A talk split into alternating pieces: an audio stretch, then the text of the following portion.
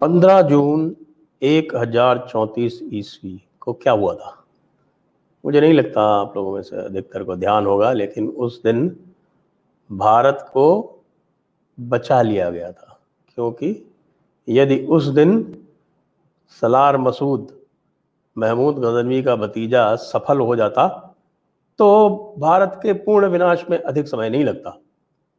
پندرہ جون ایک ہزار چونتیس عیسوی کو اسی بھارت کو بچایا تھا، بھارت کی آتما کو بچایا تھا، مہاراجا سہیل دیو نے۔ لیکن آج کیا ہو رہا ہے؟ چلیے، دیکھتے ہیں، سبسکرائب کر لیجیے اور تیار ہو جائیے۔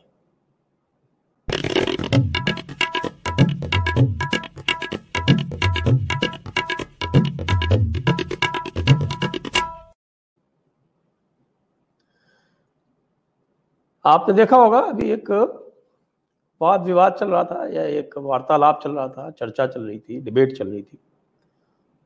وہ ڈبیٹ اس پر کیندرت تھی کہ ہمارا سب کا جو ہے، ہمارے سب کے چونکہ پوروج ایک ہے تو ہم آپس میں میل ملاپ کر بڑھا کے چل سکتے ہیں۔ اور میں بار بار کہہ رہا تھا کہ یہ سب ڈی این اے سے نہیں ہوتا، مانسکتا سے ہوتا ہے۔ اور وہ مانسکتا اسلام کی مانسکتا ہے۔ اسلام کی مانسکتا کیا ہے؟ اس کے لیے ہمارے پاس پرمانوں کی کمی نہیں ہے، یدی کوئی اس کو دیکھنا چاہے۔ کیونکہ پرمانوں کے لیے تو میں آپ کو ڈھیر لگا سکتا ہوں۔ میں فتح عالمگیری کا انواد اسی لیے کرا رہا ہوں۔ حالانکہ اس کی بھی آوشکتا ہے، اس لیے آپ کہیں کہ ایک لحاظ سے کہ فتح عالمگیری میں بھی جو لکھا ہے یا جو ایک سدھانت ہے، سیئر کا سدھانت۔ سیار نہیں، سیئر۔ حالانکہ ہے وہ سیاروں کا ہی سدھانت لیکن اس کو بولتے ہیں سیئر۔ تو ایک سیئر کا سدھانت ہوتا ہے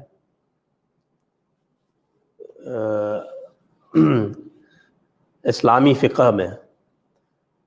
اور حنفی فقہ کا یہ اسلامی سدھانت سیر کا سب سے بڑا یہ لکھا گیا ہے ایک آٹھویں شتابدی میں ایک بہت بڑے اسکالر ہوئے ہیں، ہارون الرشید جو جس کو کہتے ہیں نا، گولڈن ایرا آف اسلام، اس وقت کے اسکالر ہیں شیبانی۔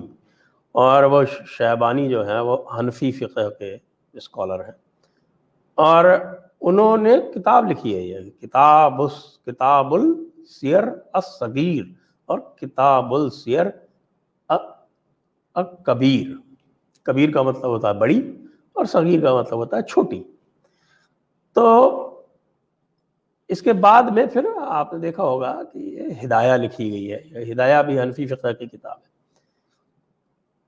تو ہدایہ آپ کے شیبانی، جس کو بولتے ہیں کتاب السیر، اور اسی طرح سے کتاب السیر جو ہے وہ لکھی ہوئی ہے، جو پچہتر کتابیں ہیں لگ بھگ فتح عالمگیری میں، اس میں بھی کتاب السیر ہے۔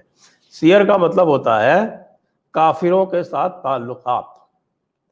لیکن اس کو انگریزی میں کئی بار انٹرنیشنل ریلیشنس کے بھی پرچارت کرتے ہیں۔ تو انٹرنیشنل وہی ہے کیونکہ امت ایک ہے۔ امت کے علاوہ جو کوئی بھی ہے، ان سے ساتھ میں جو برتاؤ کرنا ہے، جو ریلیشنس رکھنے ہیں، وہ آپ کو انٹرنیشنل ریلیشنس ہی کہہ سکتے ہیں۔ تو جو سیر کے سدھانت ہیں جو شیبانی نے لکھے، جو ہدایہ میں لکھے، جو فتح عالمگیری میں لکھے اور اس کے بعد پھر آگے جب آپ چلتے ہیں فتح عالمگیری کی پریرنا کہاں سے آئی تھی؟ فتح عالمگیری کی پریرنا آئی تھی احمد سرہندی سے۔ احمد سرہندی کے جو چیلے چپاٹے تھے ان کا بیٹا تھا، محمد معصوم، اور اس کا بیٹا تھا سیف الدین۔ اس نے اورنگزیب کو اتنا پربھاوت کیا کہ اس نے ایک پورا صاحب کی بر صغیر یعنی بر صغیر مطلب بھارتی اپ مہادویپ میں اسلام کی کیا صورت ہونی چاہیے، اس کے لیے وہ فتح عالمگیری لکھی گئی۔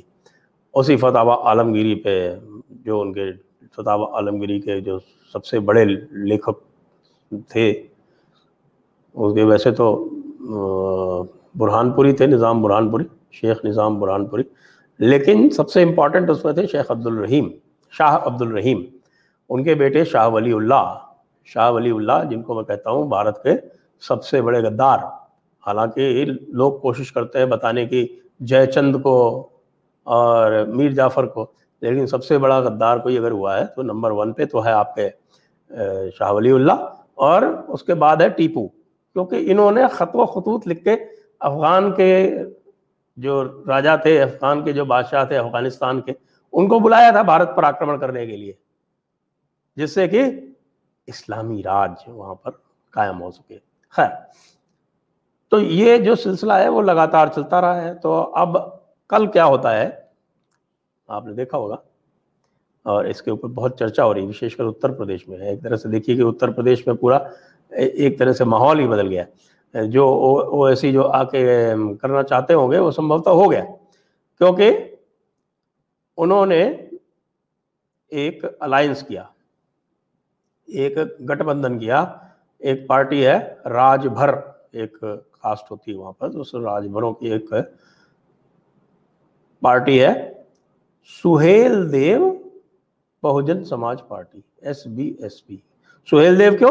کیونکہ سارے راج بھر یہ مانتے ہیں کہ جو مہاراجا سہیل دیو تھے، جنہوں نے اس غازی سلار مسعود، محمود غزنوی کے بھتیجے کو مارا تھا اور محمود غزنوی کا آتنک پورے بھارت سے سماپت کیا تھا کیونکہ اتنا ہی نہیں چھوڑا تھا انہوں نے، پھر ان کی سیناؤں کو پورا پیچھا کر کے جو کمی رہ گئی تھی، آپ دیکھیے کہ بعد میں یعنی یدی پرتھوی راج چوہان بھی ان کو پیچھا کر کے ان کو ختم کر دیتے تو پھر مجھے لگتا ہے کہ ہمیں یہ جو پورا جو آتنک اور آتتائیوں کا جو شاسن ہوا پانچ سو، سات سو سال اس سے نہیں نکلنا پڑتا۔ تو انہوں نے ان کو پورا پیچھے تک جا کے اور کھدیڑ کے اور ایک ایک بالکل اسی پرکار سے جو سلوک وہ کیا کرتے تھے بھارتیوں کے ساتھ میں، بالکل اسی طرح سے ان کے ساتھ کر کے اور ایسا بھے ویاپت کر دیا کہ اس کے بعد ڈیڑھ سو سال تک دوبارہ افغانوں کی اور ترکوں کی ہمت نہیں ہوئی کہ بھارت کی طرف دیکھ سکیں۔ تو جب راج بھر صاحب یعنی Suheldev Bahujan Samaj party S D S P کا گٹھ بندھن ہوتا ہے۔ او ایسی کی آل انڈیا مجلس اتحاد المسلمین مطلب ہوتا ہے اس کا party of unity of Muslims party for unity of Muslims تو ان کا جب ہو جاتا ہے گٹھ بندھن تو ہمارے راجبھر جی جو ہیں بڑے اتی اتساہ میں کیا کرتے ہیں کہ اویسی کو بہرائچ لے کے جاتے ہیں۔ اور بتاتے ہیں کہ صاحب کے بہرائچ میں ایک ایسی جگہ ہے جہاں دیکھیے ہماری جو سہیل دیو راجا سہیل دیو تھے، جن کے نام پر ہماری پارٹی ہے، ان کا بھی وہاں پر اسمارک بنا ہوا ہے۔ اسمارک بھارتی جنتا پارٹی نے بنوایا، وہ بات الگ ہے۔ اور پردھان منتری نے اس، پردھان منتری مودی جی نے اس اسمارک کا اناورن کیا تھا، یدی آپ کو یاد ہو تو یہ ان کو لے کے جاتے ہیں وہاں پر اور جیسا کہ آپ جانتے ہیں کہ صوفیوں کی عادت ہوتی ہے، وہ آپ کے اوپر ایک بھرم کا پردہ ڈالی دیتے ہیں۔ اتنے لاکھوں ہندوؤں کے آنکھوں پر پردہ ڈالا ہی ہوا ہے۔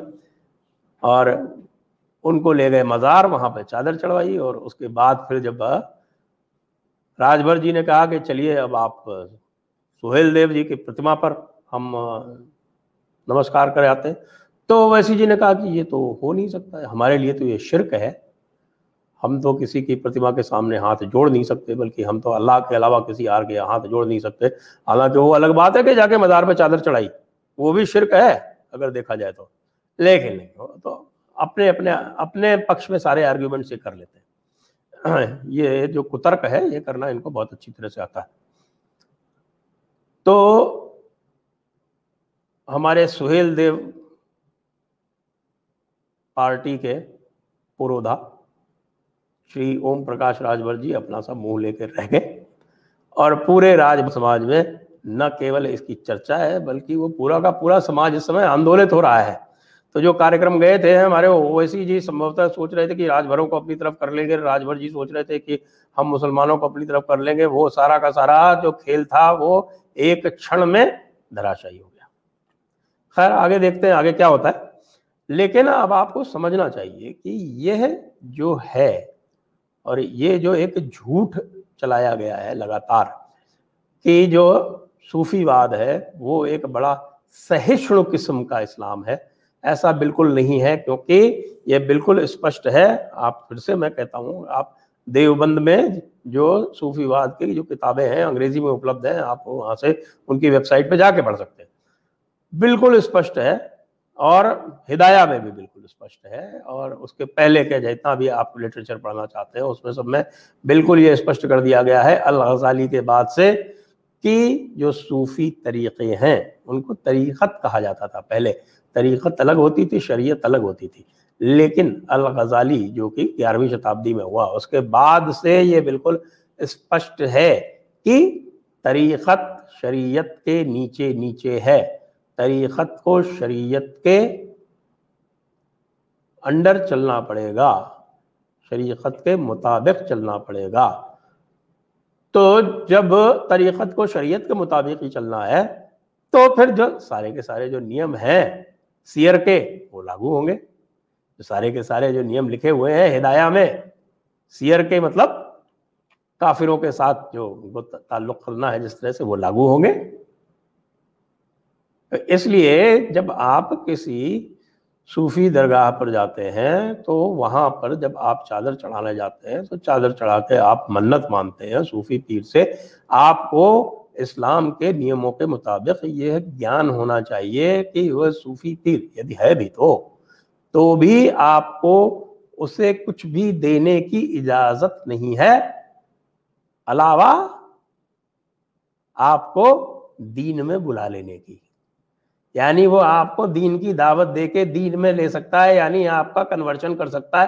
اور اس کنورشن کرنے کے پہلے اس کو کسی بھی کافر کو کچھ بھی دینے کی اجازت نہیں ہے، انومتی نہیں ہے پرمیشن نہیں ہے۔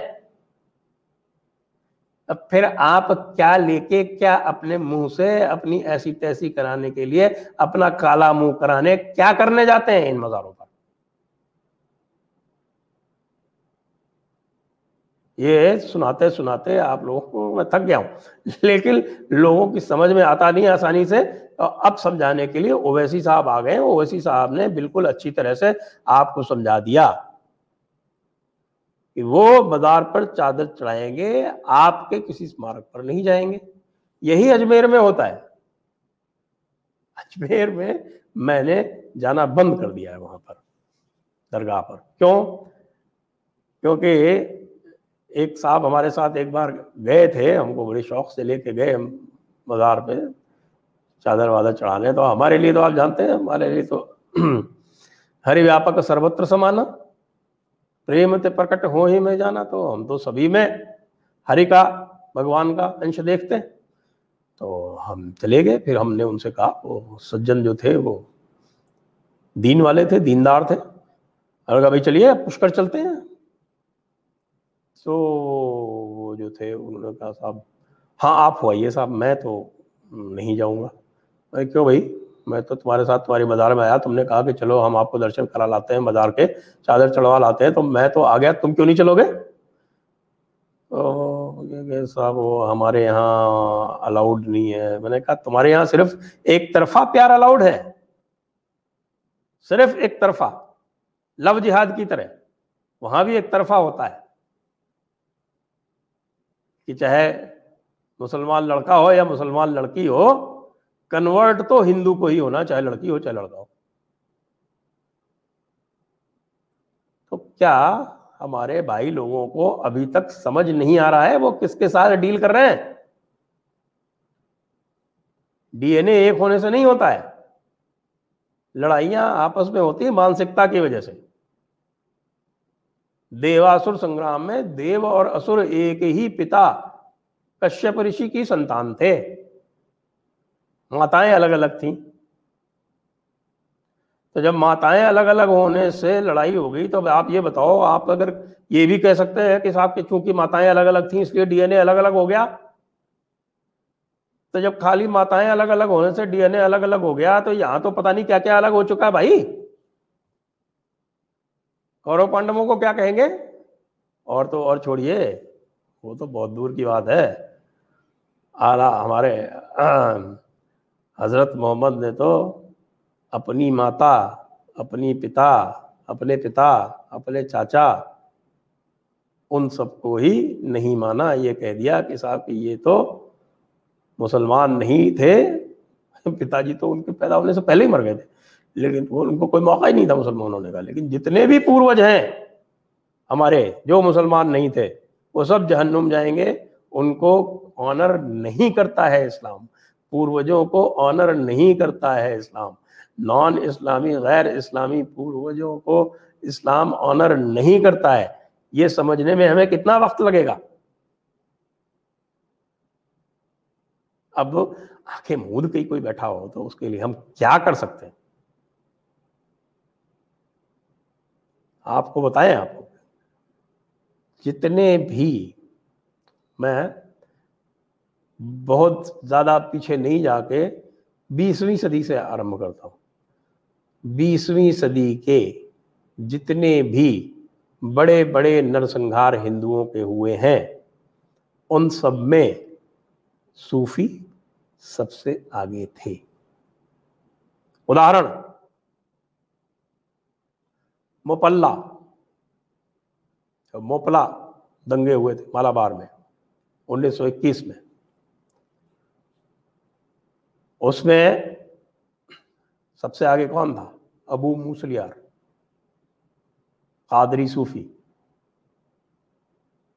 اور اس کا جو دوسرا ساتھی تھا،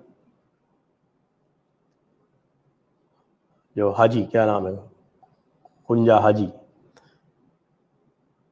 پھر اس کے بعد جو دوسرا بڑا نرسنگار ہوا، ویسے تو یدی دیکھا جائے کہ اس کے پہلے اگر مہاراجا رنجیت سنگھ کے ورد جو جہاد کیا تھا، سید احمد بریلوی نے، وہ بھی نقشبندی صوفی تھا۔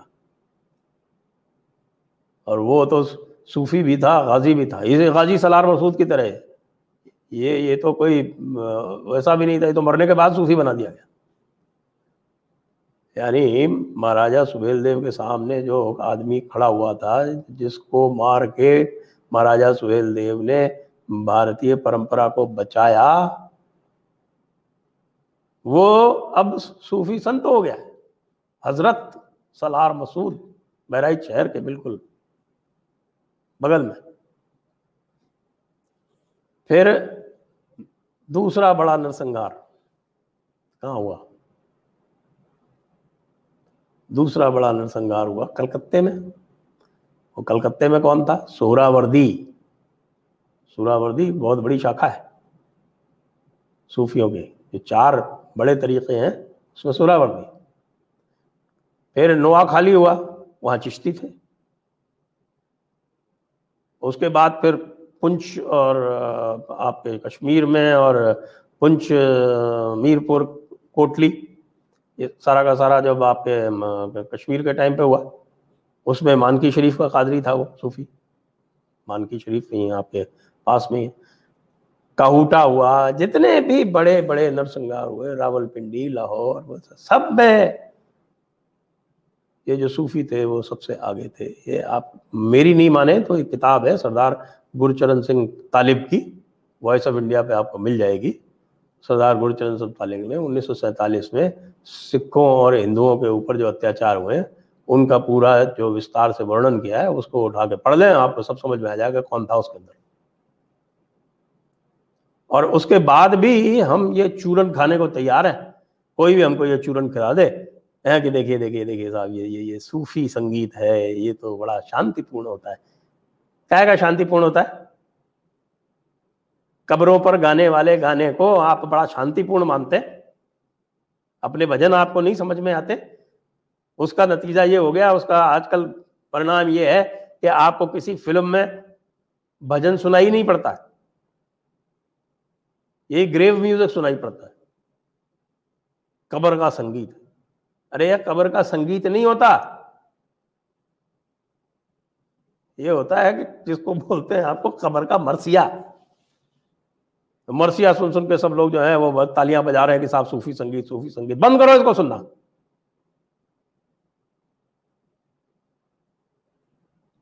کہاں کہاں سے آپ یہ، آپ کے ذرا دیکھ لیجیے یہ جو سارا کا سارا جو یہ ناٹک ہو رہا ہے یہاں پر، آپ کے سندھ میں۔ اس میں سب یہ تتھا کتھت صوفی شامل ہیں سب سے آگے آگے۔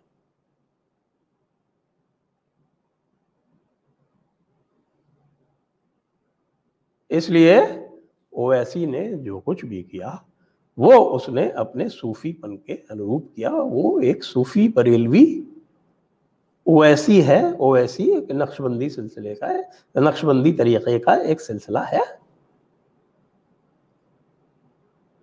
اور نقش بندیوں کا ہیڈ چیف تو آپ دیکھیں، اورنگزیب اتنا بڑا صوفیوں کا پیر اتنا بڑا اداہرن ہے۔ پھر بھی ہماری سمجھ میں نہیں آتا۔ کشمیر، سارا کا سارا صوفیوں کا کیا ہوا۔ پہلے وہ کبروی تھے، ایک چھوٹا سا طریقہ ہے کبرویوں کا۔ انہوں نے شروع کیا آپ کے شاہ ہمدان اور ان کے بیٹے اور اس کے بعد ساتھ میں جو آپ کا وہ سکندر بت چکن، وہ کبروی تھا۔ بعد میں پھر ایک شیعہ طریقہ آ گیا، نور بخشی۔ اس نے پھر آپ اورنگزیب نے، درانیوں نے سارا کارکرم ہی صوفیوں کا کیا ہوا ہے کشمیریوں کا۔ پھر بھی اس کو کہتے ہیں صاحب کی رشی اسلام ارے مورکھتا کی انتہا ساری کی ساری ہو گئی۔ لیکن سمجھ میں ہماری نہ آئی مورکھ ہردے نہ چیت چہ گر ملہیں برنچسم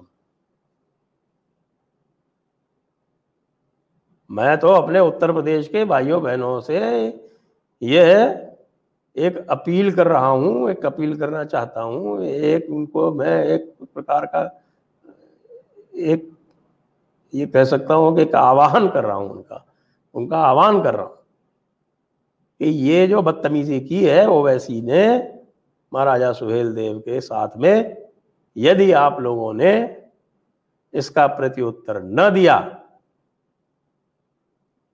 تو میں کہوں گا کہ آپ کو سر اٹھا کے چلنے کا کوئی ادھکار نہیں۔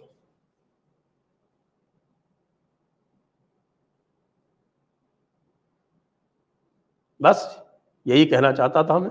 میں نے آپ کے سامنے رکھ دی اپنی بات۔ ایک دو پرشن ہیں، وہ لے لیتا ہوں۔